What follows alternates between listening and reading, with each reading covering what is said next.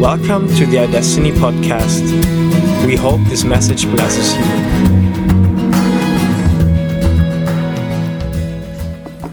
Uh, yeah, I'll just start by, uh, you know, just singing that song, If Grace is an Ocean, where I was thinking it was, it's kind of, whoa, I love that song.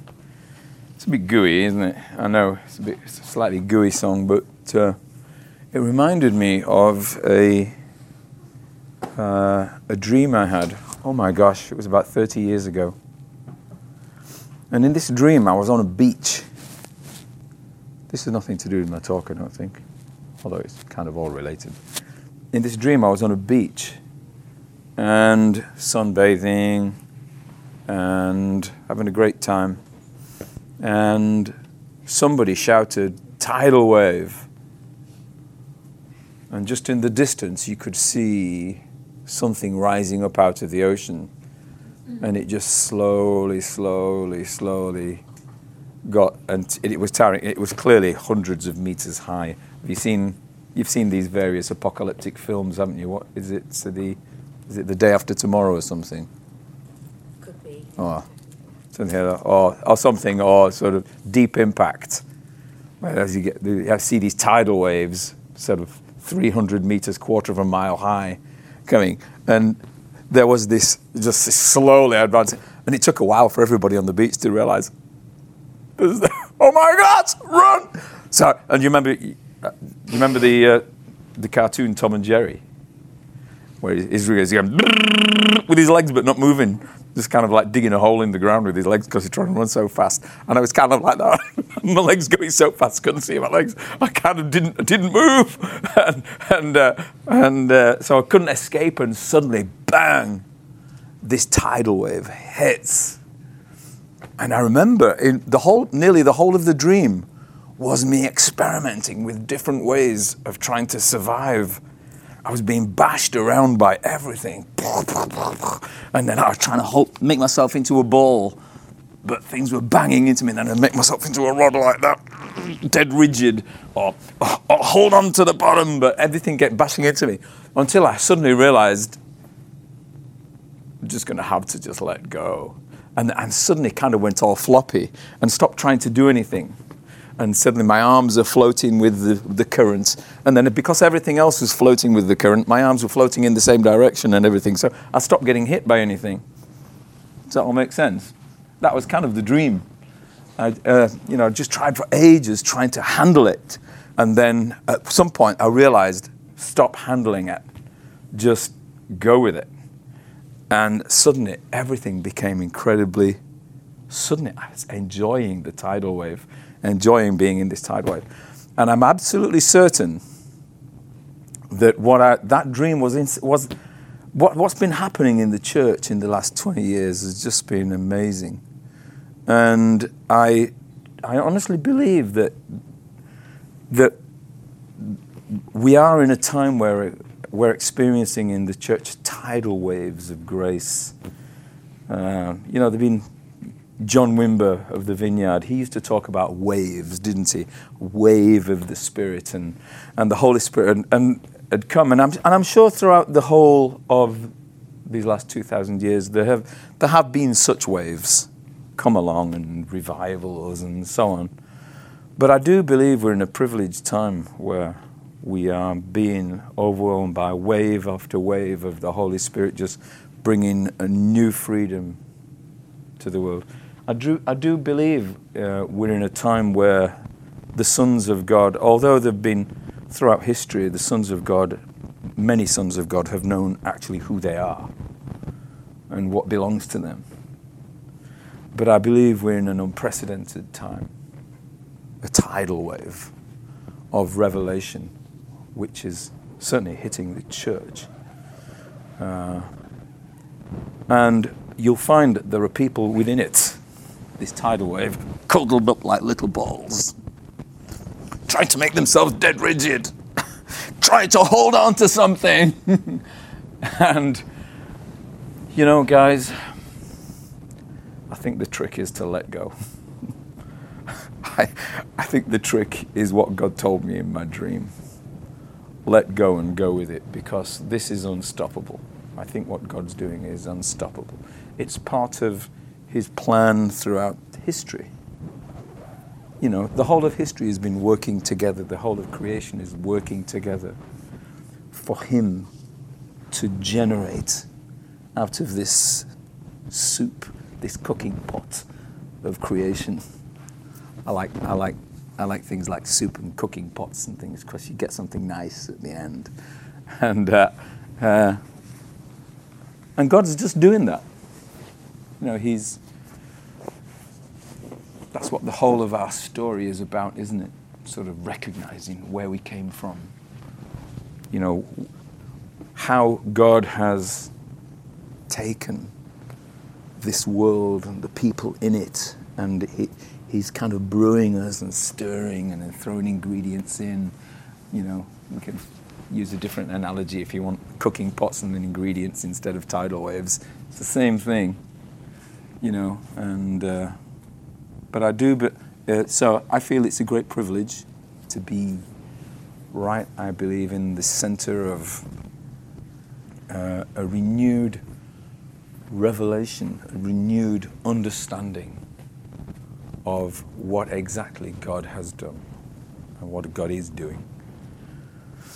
So, and as I say, the trick for us as people is to go all loose-limbed and stop fighting it. That's the trick. Um, okay, anyway, yeah, I wanted to, uh, so anyway, I'll start my talk. That took me six minutes, thirty-seven seconds to, as a preamble, but anyway. Huh? Good six minutes, yeah. Grace. We're going to be talking about grace. You are in Kingsway Fellowship, guys, and it won't take you much longer than about twenty-five seconds to realize that we talk about grace here. Uh, grace has had some bad names in the church. I think there's lots of us still here, elsewhere, curled up in little balls, making ourselves rigid, trying to hold on to the bottom.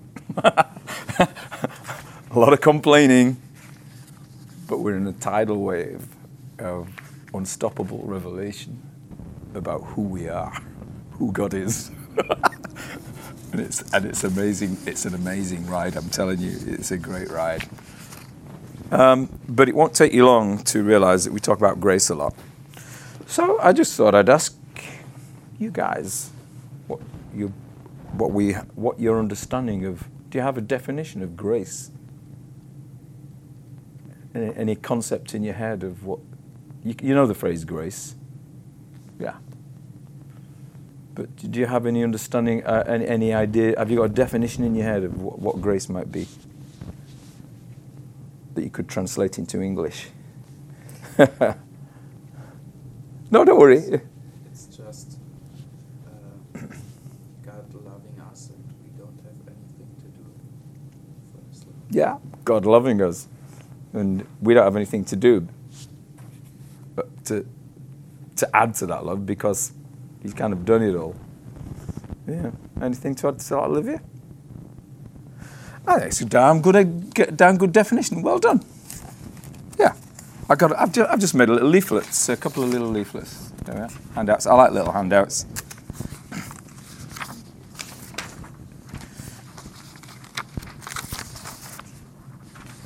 If anybody else wants one to look at, no? Okay. Um,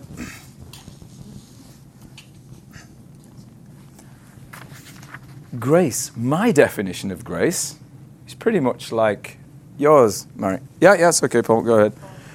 My definition of yours, of grace, is pretty much like yours. It's it's simply what God's done specifically for us. I mean, you could say, you know, God created Niagara Falls, and I suppose, technically speaking, we wouldn't define that as an act of grace, although in my opinion it is. It's it's simply, you know, he's made a beautiful thing. He's done it. You know, he created our planet. It's an act of grace. Uh, but specifically, I suppose we tend to reserve the word grace for what he's done for us. And in fact, there's a very old traditional definition of grace, which for some reason went out of fashion. I, I've heard some people saying, I don't like this definition, but I kind of do like it. G- and, and it's the words G R A C E. God, G, God's, R, riches, A, at, C, Christ's, E, our expense, expense, sorry, at Christ's expense. So God's riches at Christ's expense. You know, God, Jesus just paid the bill, footed the bill. You know, I don't think footed the, uh, and if you were listening to Rebecca's sermon on Sunday, it wasn't quite sort of, you know, so, you've, you've done something naughty, therefore there's a price to pay for it. Um, I think we've actually, we're looking at redemption and what Jesus did on the cross at a way, way deeper level than just naughty acts and sin, sins and so on. We're looking at it at a much deeper level than that. So, God's riches at Christ's expense, God just has chosen to give us this stuff, right? He's footing the whole bill. And the riches, what are the riches that he's given to us? Well, I've listed a few there for you, okay? You're a new creation. Second Corinthians five seventeen. Anyone who belongs to Christ has become a new person. The old life is gone, a new life has begun. I think these most of these are N I Vs, except one a bit further down. I mean, that's that's you know, that's dramatic, isn't it? You have, you belong to Christ. I'm, I'm assuming you feel you you don't have a problem with believing that one. You belong to Christ, and the Bible says in Second Corinthians five seven, you are therefore a new person, because you because of that. You know, we can talk a long time of how that's happened. How how have you become a person, new person? We can actually talk about, are you a new person? You know, is it actually true? You know, do we actually believe the Bible? I mean, that's radical, isn't it? You know, actually believe in the Bible. But that's what the Bible says. Okay, First John three verse one. We're his children. See how very much love, how much our Father loves us, for he calls us his children, and that is what we are. His actual children, right? You are a godchild. Isn't that kind of cool? Colossians two nine ten. For in Christ lives all the fullness of God in a human body, so you also. So you also. And listen to that. In Christ lives all the fullness of God in a human body, so you also. How, how great is that? Are complete through your union with Christ. You are one. You are united. You are absolutely joined together with Christ. You are in Christ in a way that it's impossible virtually to get. It's impossible to get out. You are totally united with him. Okay? That's amazing. Is the Bible true? Do we really believe that? Colossians one twenty-seven, to them God has chosen to make known among the Gentiles the glorious riches of this mystery, which is Christ in you. Now let's just think about this. Let's just think about this. The Bible tells us that Jesus is in us. So let's just think of one or two things that, let's just mess with our brains a bit. Let's think of one or two things that Jesus did. Any ideas?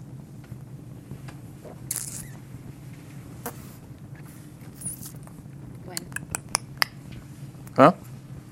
Well, let's just think of one or two things that Jesus did. I'm going to introduce you to the book of Hebrews in a second, but I'll just read you one of the most amazing, all the verses in the Bible are the most amazing verses in the Bible. We all know that, but this is the most amazing verse in the Bible. But in these last days, he has spoken to us by his Son, whom he appointed the heir of all things. In other words, Jesus is the one who inherits everything, through whom he also created the world. Right? Jesus is the one through whom the world and all the universe was made. He reflects the glory of God and bears the very stamp of his nature. He is God himself. He reflects his glory, upholding the universe by his word of power. That is an amazing verse. He actually keeps the universe going. Every atom, every molecule, every electron, every component in this universe is held in existence by Jesus. That's who he is. That's not small, is it? And the Bible says, Colossians two, nine and ten, you are totally, totally united with him. The Bible says, Colossians one twenty-seven, Christ, this Christ who upholds the whole universe and holds the whole universe in his hands, is in you. I mean, that's... The question is, is it true?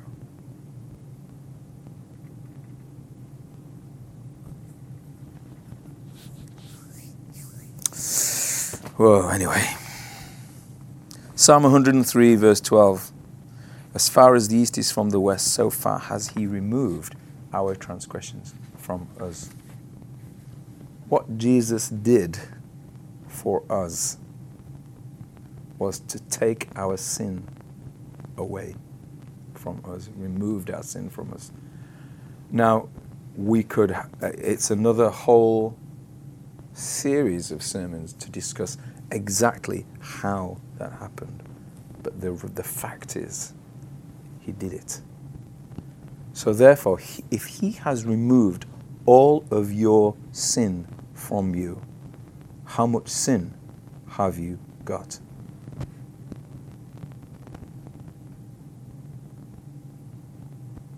It's kind of too obvious to even say, isn't it?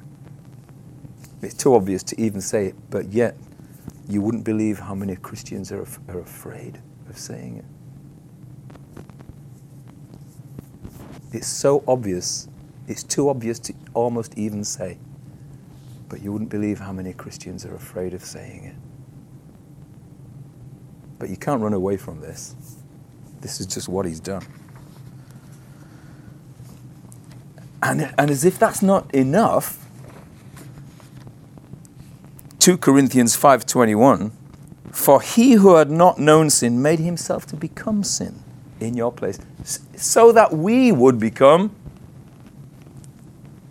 the righteousness of God. You, now, you know, this is something else. You're going to find many, many Christians are afraid to say this. You are the righteousness of God. You are, you are the righteousness of God. Man, it's crazy. This messes with your brain. And the reason it messes with your brain is because you don't feel like it, right? You don't feel like the righteousness of God. At least sometimes you do a bit, but you don't most of the time. That... Uh, I, I, I chose that Aramaic Bible in plain English simply because lots of the other translations are a bit wishy-washy on that. But the Greek is very, very clear. It means, he who he became sin, so we should become his righteousness. It doesn't mean, as in some most English translations, that we might become the righteousness of God. It, it's kind of, it kind of loses it. The English word loses it, loses the meaning. The Greek is very clear. He became sin, so you would become his righteousness. Uh, it's a very, very clear exchange. it, there's no, there's no might about it. two Peter one, verses three and four. His divine power has given us everything we need for a godly life through our knowledge of him who called us by his own glory and goodness. Through these, he's given us these very great and precious promises, so that through them you may participate or join in his divine nature, having escaped the corruption that was in the world. Oh, wow. Now, if you actually sit down and start thinking about these verses and start thinking, oh, are they actually true? That really starts screwing your brain up. It starts really messing with your brain. Because, as I say, a lot of times we don't feel it. And the question is, is it true? Is all of it true right now? And to start to answer that, we're just going to have a little look in the book of Hebrews. So I don't know if you've got your Bibles electronically, or get get an electronic Bible out, or a paper Bible. Have you got a... Can we grab you something, Olivia? Have you got one? Yeah, yeah, yeah. I want you to uh, actually look at these. I don't know, uh, you might have to actually uh, forgive me a little bit, because I've not actually talked this one through before. Uh, and it's only the last couple of days that I was kind of thinking about preparing and talking to you guys. Uh, and I, I do this session in a totally different way. Uh, but I was, as I was reading these two chapters in Hebrews, it was like, oh my gosh, I gotta share this with somebody. So I'm sharing it with you. Right? You're the you're the guinea pigs. You're the uh, you're the experiments that I'm experimenting on. Just first time I'm talking about these two chapters in Hebrews, because they've absolutely blown me away. Right. Just so you understand what the purpose of the book of Hebrews was, and maybe who even wrote it. Sorry, this sounds like in a, not a proper Bible school teaching. Who actually wrote, who was the author of the book of Hebrews? Well, some people used to say Paul, but I think probably since the time of the Reformation, it's become very clear to most people that it's, it really wasn't Paul. Many people think it was Barnabas, in fact, or Apollos. You've heard of these people, uh, compatriots of Paul. Um, But the truth is, nobody really knows. I think Barnabas is probably the probably the most accepted one. So let's just assume it's Barnabas, son of encouragement.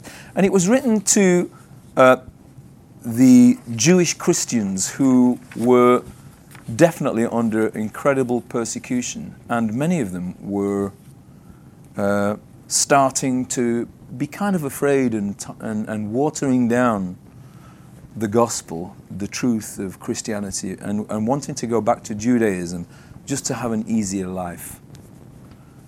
And uh, part of, there was there was definitely a Gnostic, what's called a Gnostic heresy, where people were uh, uh, talking about angels representing us before God, and you know, the ideas of angels and how important angels were, more important than us, and so on. Uh, so. Part of this first chapter of Hebrews, Paul talks, uh, sorry, Paul, Barnabas, or the writer of Hebrews, talks about angels quite a lot, simply because that was one of the things that the people were getting back into.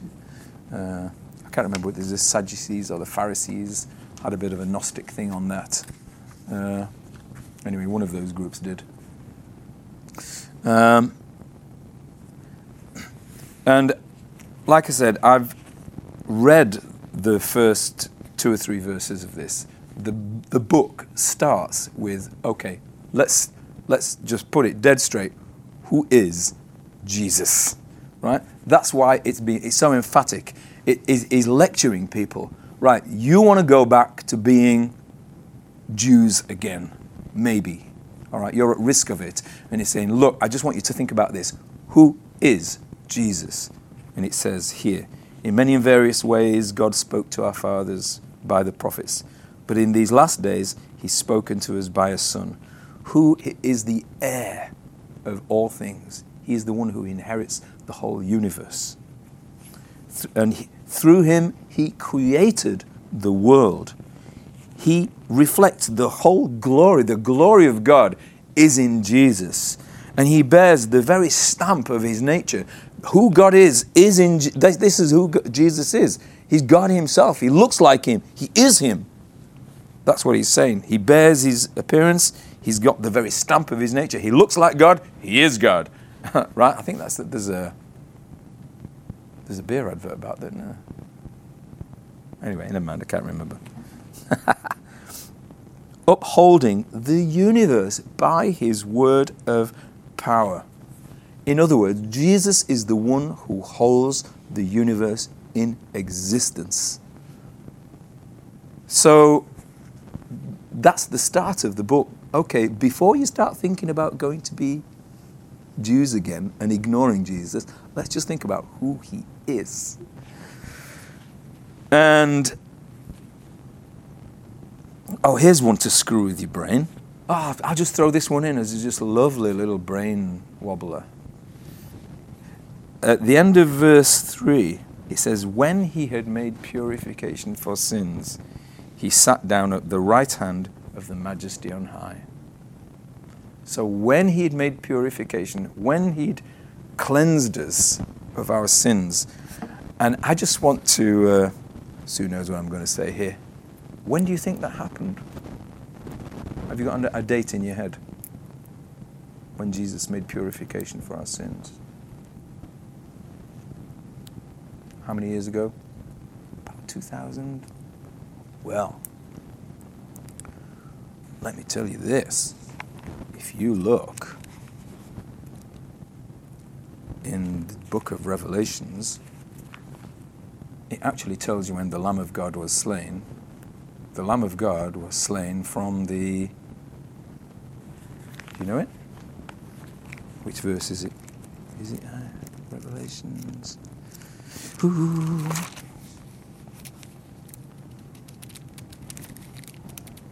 Oh, I think I might... can't remember the verse. Is it Revelation sixteen?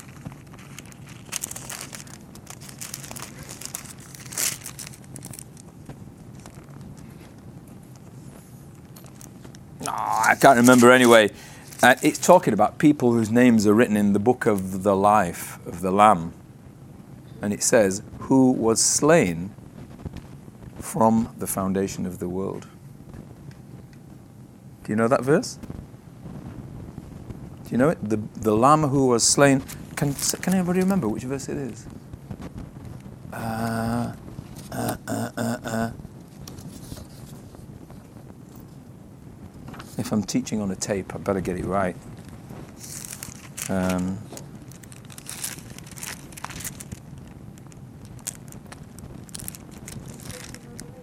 it's in Revelations. Everybody whose book was not written in the Lamb of the, the book of the Lamb, who was slain from the foundation of the world. Oh, I'm sorry. Sorry?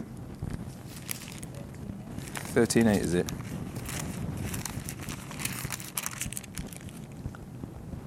Yeah, there we go.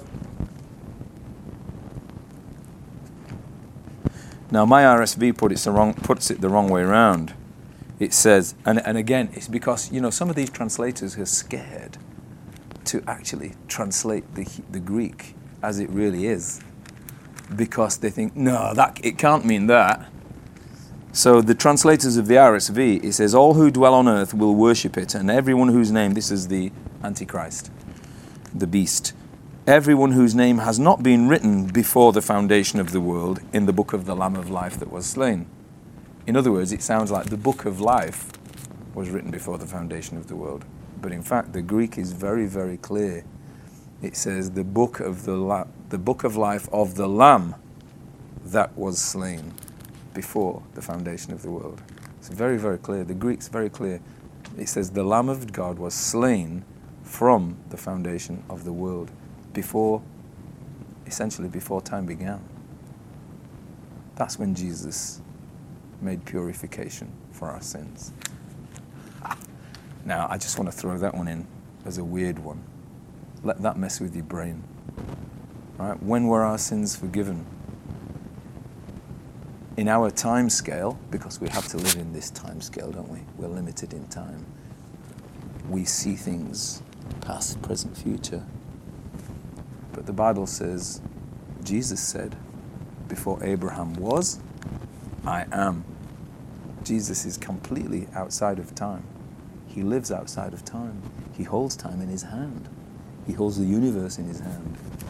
And the Bible tells us in Revelations that the Lamb of God was slain before the world was created. In other words, as where in his heart, even before the world began, he died for us. He manifested that death and that sacrifice for us two thousand years ago in our timescale. He came to earth. He manifested in our timescale. But the book of the, the Bible tells us he was slain. So when he, it says when he made purification for our sins, he sat down at the right hand of God. His works have been completed from the foundation of the world. Anyway, I, I, I don't mean to go into that one in any great depth now, because that you get into the real realms of philosophy and metaphysics, and it will really screw you. That will screw your brains up totally. And I perhaps I don't want to do that just now. Anyway, that's who Jesus is, chapter one. And then he talks a bit about angels, so we'll skip that. On to chapter two. The writer of Hebrew then starts talking about who we are. Verse five. For it wasn't angels that God subjected the world to come. He's talking about our world, the world of men, the world that was to come. That's us, of which we are speaking. It's been testified somewhere. What is man that you're thinking about him? What is man? Or the son of man that you care for him? And it says, you made him a little lower than the angels. So still talking about angels. You've crowned him with glory and honor, putting everything in subjection to his feet.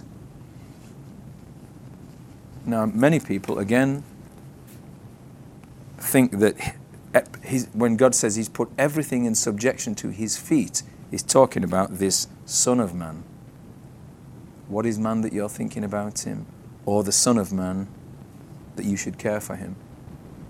But you've put everything in subjection to him. In other words, everything is under his control. And, and a lot of people have written, have thought, well, that must be referring to Jesus because they couldn't refer to us. Right? But I think I'm pretty certain that the writer of Hebrews here is saying this is who you actually are. This is, um, sorry, verse uh, seven. Or verse six, verse six in Hebrews. Some translations translate it as us, right? The world, God has put everything in subjection to us. Some translations put it, translate it as every, God's made everything subject to Jesus. Uh, well, and he's quoting from Psalm eight, where it's obvious that he's talking about people and not Jesus. Yes, yes, it is. And I think people, people, some translators have translated it Jesus because they just can't, scared to get hold of the fact that, like Sue says, he's actually quoting Psalm eight, which is talking about people. I mean, that's amazing. It, it says, it says God, he's made everything subject to us. In other words, he's created us to reign in this life, right? That's that. That's just the reality. He's made everything subject to us. Verse eleven. For he who sanctifies and those who are sanctified all have all one origin. And in the Greek it said are of the same. Those he who he who makes holy and those who are being made holy are of the same. That's the, what's, that's what the words in the Greek says. In other words, they come from the same place. And that's what we said before. We read him before. He's united us with him. The same stuff. We're children. We're God. We're God children. Right? Verse eleven. And because we're the same, he says that is why, in verse eleven, that is why he is not ashamed to call them brothers. All right? Brothers.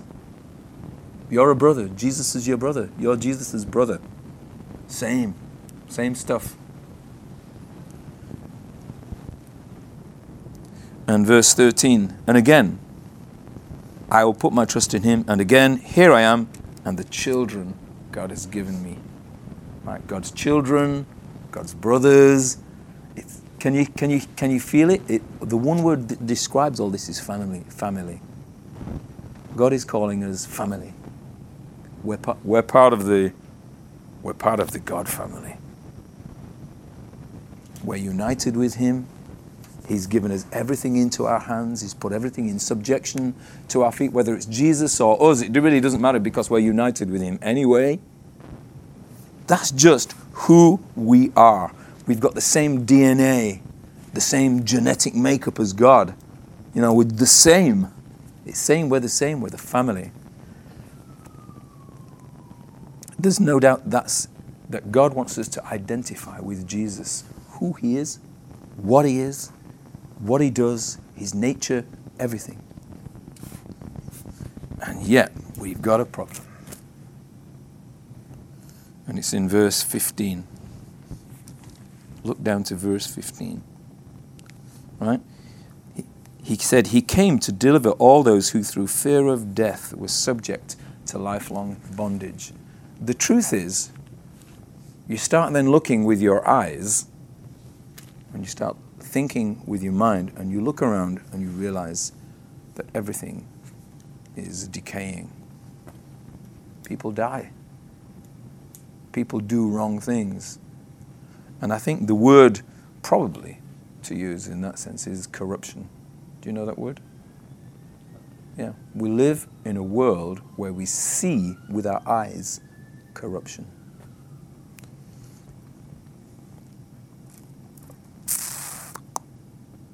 The answer to that, of course, is in these verses fourteen to eighteen. It says, since the children share in flesh and blood, he himself shared in our flesh and blood, so that when he died, he could destroy that flesh and blood and destroy the power of death and deliver all those who through fear of death and corruption were in bondage to it. In other words, what Jesus did, and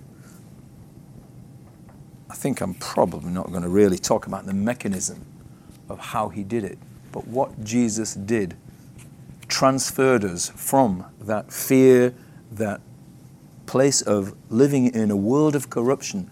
What he has done is delivered us from that world of corruption into something else. And we've been looking at these something else's, haven't we? You know, this grace stuff. Now the question is, if that's the truth, if all that is the truth, that Jesus did everything, we live in this world of corruption, but he's done everything that's necessary to deliver us from this world of corruption, and we've looked at all this stuff, all this list of verses about what is now true,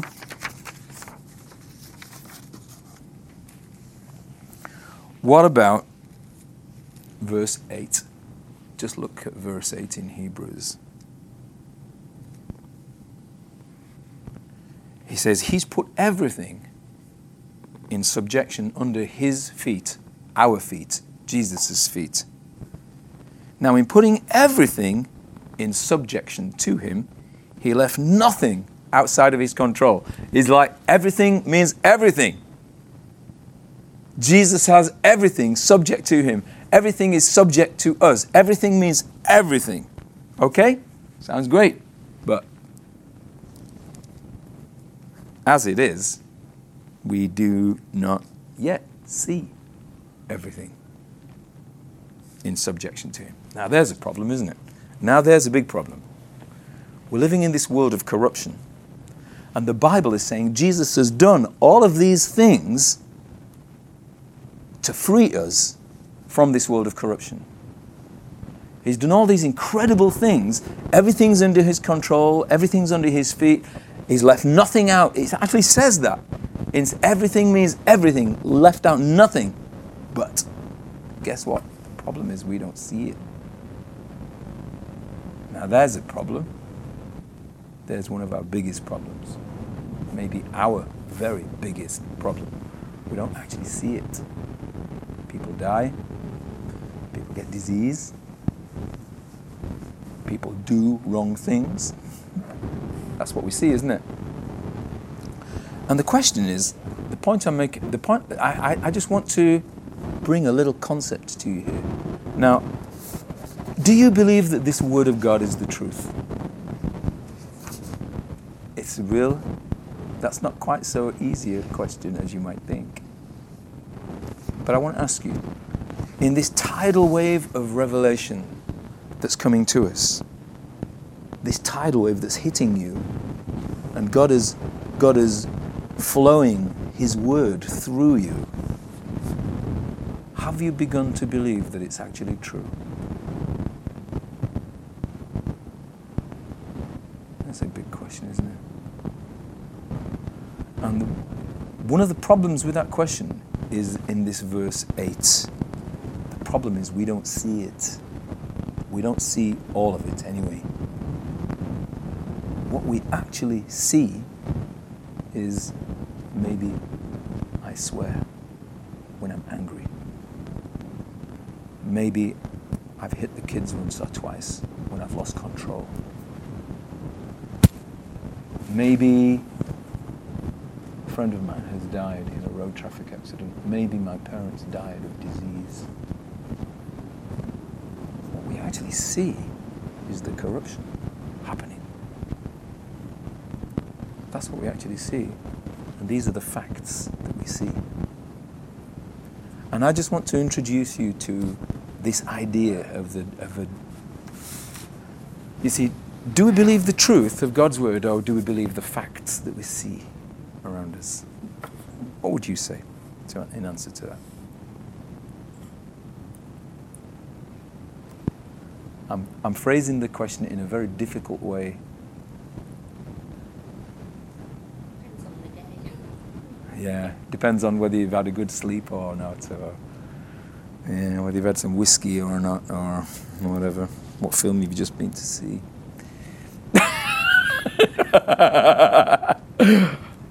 Sorry guys, am I screwing your brains? Am I screwing with your brains a little bit? Do we believe truth or facts? You might as well questions, man. Yeah, have you got any questions? Uh, well, I want to suggest that we believe both. The, the problem is you cannot escape the facts, can you? You can't actually say that didn't happen. And you feel like you're committing some sort of mental crime if you say, well, that didn't happen. Well, it actually did. So you can't actually say, this didn't happen. Olivia, your dad died, didn't he? What did he die of, love? Are you okay speaking about this? Yeah, cancer. Cancer of, what was it, gallbladder? Uh, prostate cancer. Prostate cancer, yeah. So he died of disease. My dad died of disease. In fact, most of our parents have died of disease. We live in a world of disease, and these are facts. Okay? These are facts. But the Bible tells us that on the cross, which happened before the foundation of the world, which happened before the world began, it, we, it just, it just, it just It just happened in history, in our time scale. The Bible says in Isaiah, He took all our sins and He took all our diseases. Now, is that true? It's difficult to say yes, isn't it? When the facts tell you, well, wait a bit, wait a bit, wait a bit, everybody's dying of disease. But I remember praying for a guy, one of my patients, I, I'm, a, I'm a doctor by the way, I've just retired. I went to see a guy who, the hospital was coming for him that day to take him into hospital to die because he had a blood cancer and he, he was in and out of hospital and he, every, he was just getting worse and worse and worse and they've decided that he couldn't have any more treatment and he was just going to go in to die. So he's going to, he had about two weeks to live. And God woke me up in the middle of the night. Well, now I had a dream, really. And and and, it, and I, I woke up in the middle of the night and having, having this dream, and it turned into a vision. And, and I saw myself going and really praying for this guy to be healed. Now, he wasn't expecting me to go around to his house. But uh, I woke up in the morning and I was sweating and ah, I couldn't believe it. I just knew I had to go to his house. So, and this is one of many stories, and many stories I can tell you. Uh, I went round to his house and it took me ages to explain myself at the door. Why are you here? Well, I've wake up to pray for your husband to be healed. It's like, oh, you know. And uh, these people, they kind of went to church, but they weren't believers. They weren't believing people. And uh, so I spent a long time explaining him how God sometimes speaks to Christians. And he kind of spoke to me in the night, and I and he showed me what I had to do. And I was gonna I was gonna shout very loudly in tongues and do lots of things which kind of would feel scary. And I had to explain to him, but I'm not shouting at you. Um, just claiming the truth. I'm just claiming. So I went and I prayed, and then he started crying, and he got he got he started shaking and crying, and he started screaming. And he, he was telling his wife, tell him to go, tell him to go. And I was like, I don't know. And I ran out. I was like, oh my God, I was so scared. Because I thought, the next week I'm going to, you know, there's going to be a news headline. This guy is abusing his position as a doctor and goes to this patient and, you know, I was, you know, he's, he's abusing a dying man, you know. This man is dying and I'm just going there doing my religious thing on him, and, and I, oh my gosh, I, I, I was convinced I was going to get arrested or something. Uh, she was going to make a complaint. Two years later, this man walked through my door completely healed at work. I didn't recognize him. You know, we ha- we played a little game. He was he was he was he realized I didn't kind of recognize him, and, and you know, anyway, he was. But it was him. And I got really annoyed. I said, why have you waited two years to tell me? I, I've lived for two years thinking I was going to get arrested or something. Why am I saying that? Because it was the, it was the, the fact was this guy was going to die in two weeks. But the truth said Jesus has taken our diseases. So I made that choice. I'm not going to live by the facts. I'm going to live by the truth. Does that make sense? There's a difference between facts and truth. And I'm going to explain uh, that a little bit more. So let's just take an example. And this is a real example. This is an example in my life.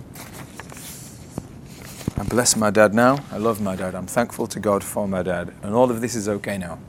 So, and I know my dad will be smiling if he could see me, what's going on, which he might, I don't know. Uh, but he was a cold and a distant father, in many ways a very angry father.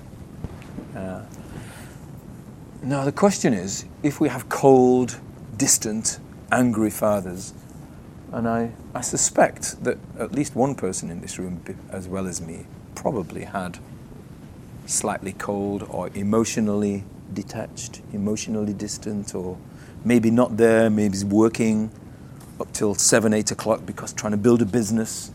And then, you know, dad comes home and then kids go into bed. They never see him. Dad's just not there. You know, whatever. You understand what I'm saying? That sort of picture. I think maybe you did some of this in last week. I don't know. In the Father Heart thing. In a in a one or two or three or four or five-year-old child who's in that situation, what sort of things are they going to believe about themselves? Give me some ideas. Can you think what they might believe about themselves? This is what I believed about myself. So this is a true story. Any ideas? Guesses? Sorry? Well, any age, a child. A child who is too young to understand what's happening.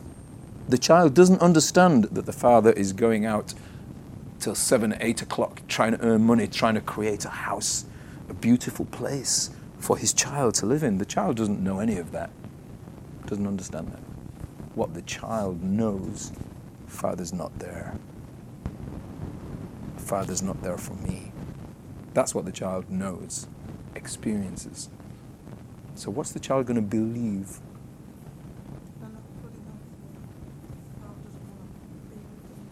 Absolutely. Maybe I'm not good enough, or father doesn't want to be with me.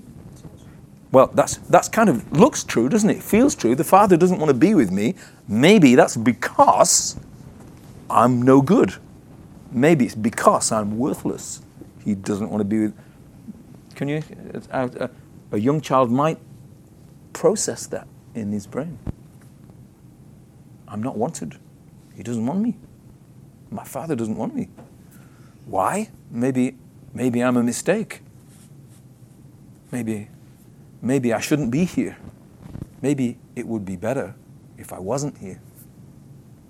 Maybe it would be better if I wasn't here. And what later in life, there's n- there's no doubt whatsoever that that translates into, okay, everybody's telling me God is the Father, but guess what then? Ha! You know, God doesn't want me. God the Father doesn't can't, can't want me. How can God the Father want a mistake like me?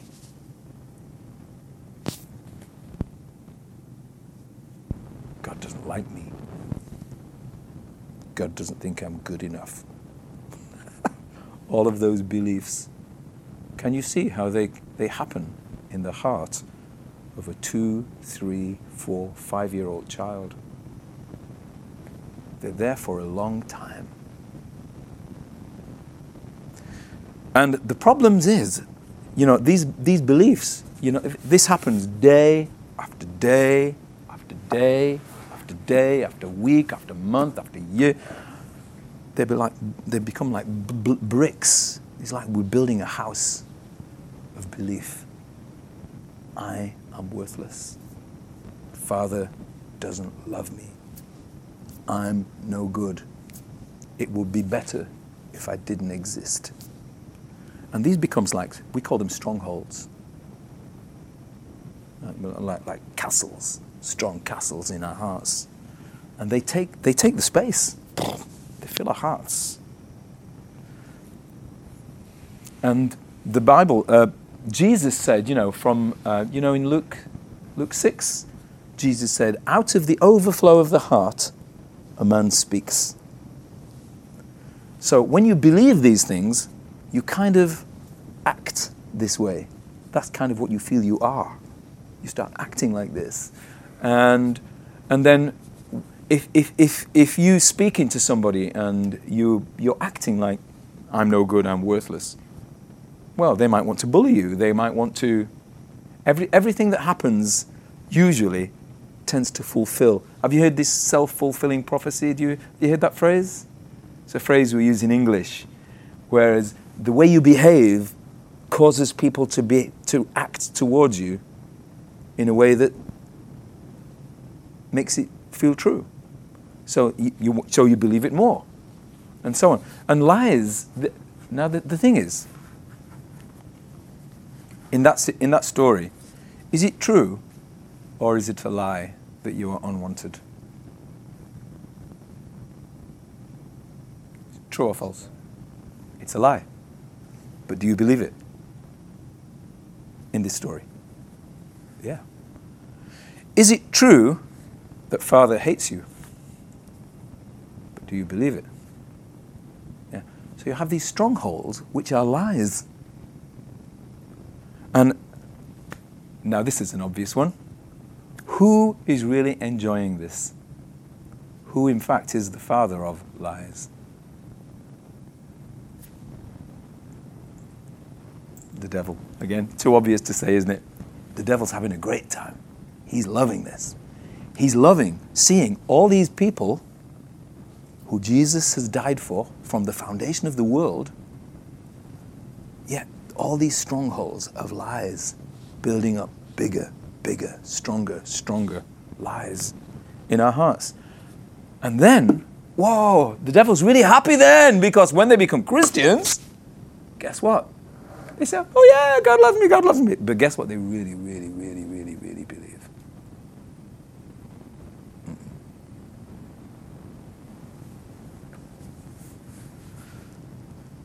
Now that's the devil's plan, to try to build so much of this rubbish.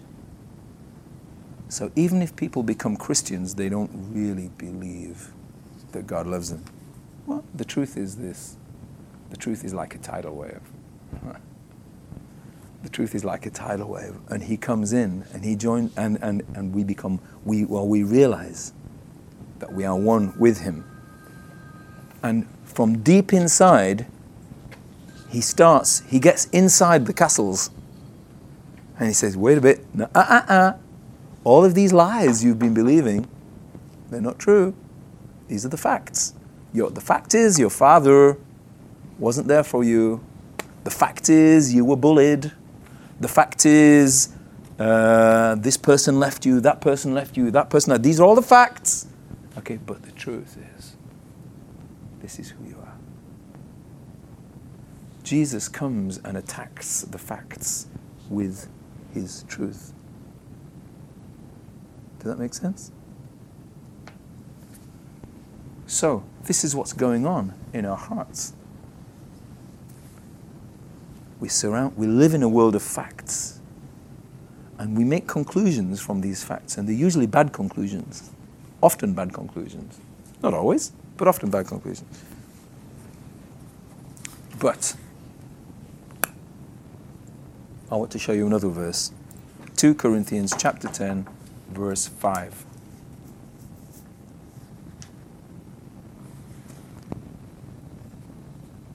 Let me just read this.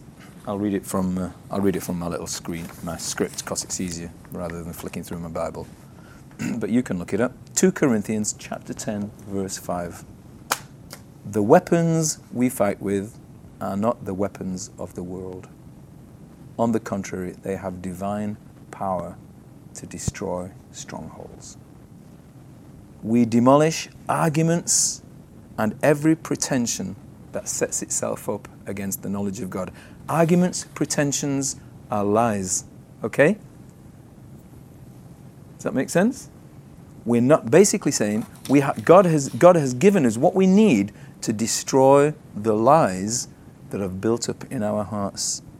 We demolish argument and every uh, we ha- our, our weapons have power to destroy strongholds.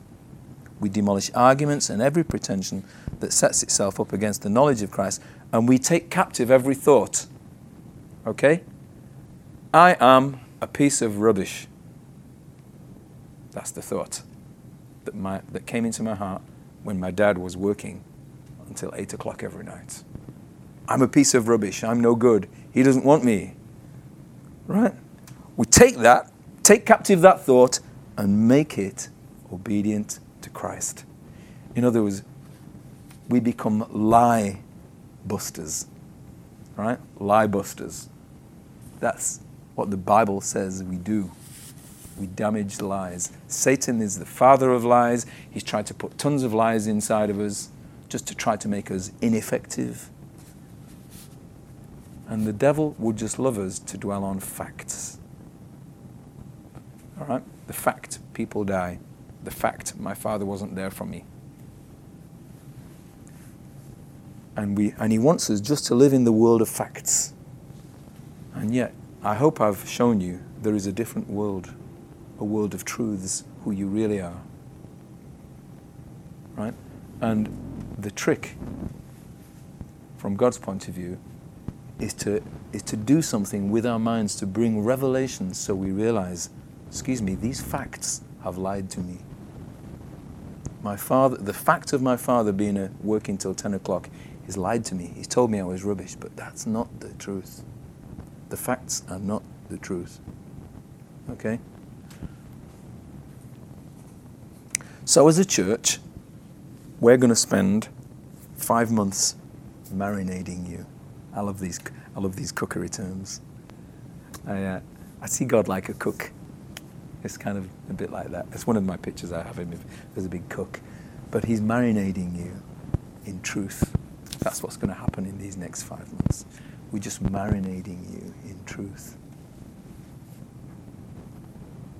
Truth from the inside, because Jesus has been joined with you on the inside, and much of that truth is just going to land there anyway. It's just going to happen. You're suddenly going to realize, woo! I know who I am, and all of these lies, many strongholds, are just going to go, poof, poof, poof, fall down. Fantastic. but probably some are not going to fall down quite so easily. And for many, many Christians find that there are some strongholds which have been there such a long time. They're so big, the walls are so thick, they're not falling down quite so easily. And when somebody behaves in this way to me, suddenly I react in this bad way, which probably is evidence of the fact that, oh gosh, I don't really believe in myself very much. So, the question is grace. What God has done. That's the truth. Do we totally, fully believe all of that? We're trying to. Some of us believe some of the things completely. Some of us believe a lot of the things completely. Most of us have a bit of struggle with some of it, believing some of it, because of the strongholds, the lies that have been in our hearts since we were children. Or later. So, how do we engage with grace? Firstly, just marinate, soak in it, read the Bible, listen to Christians, sing the songs, dream, pray, talk to God. Remember, coming back to Hebrews chapter two, verse eight, but we don't see everything in subjection to Christ, but what we do see is Jesus. But we do see Jesus. We do have a relationship with him. And it's all about relationship. That's who he is. He's our lover. He's our friend. He's our brother. He's our father. Okay? It's all about family, all about relationship. That's what makes sense of this world. The relationship we have with him. So, engaging with grace, first marinate in the truth, where you find that we've still got some strongholds, and we'll be looking at how to identify some of these little strongholds that are still there, the lies that are still there, that's stopping us taking hold of the truth. There are various tools. Christians have called it inner healing. We have a Sozo ministry in our church. Uh, Sue and I lead up the Sozo ministry, which is entirely aimed at trying to identify where lies and strongholds still, still are there. And then working at using, using the weapons God has given us to destroy those strongholds. It's a great ministry. Uh, but in general terms, firstly, dwell on the truth a lot. Secondly, if you find that you're stuck in a bit of a place and you're struggling to believe something, search out another Christian. That's what Christian. That's what we're here for, to help each other, to, ha- to help each other work through, recognize the lies, work through why are we struggling, and help each other pray, live together, work together, and together destroy strongholds. So together we're growing up into an, an, an understanding of who we actually really are. Okay? That's it. We're all learning how to access the grace that God has already given us. Yeah, end of story. Thank you for listening to the iDestiny podcast. For further information, check out w w w dot i destiny dot org dot u k.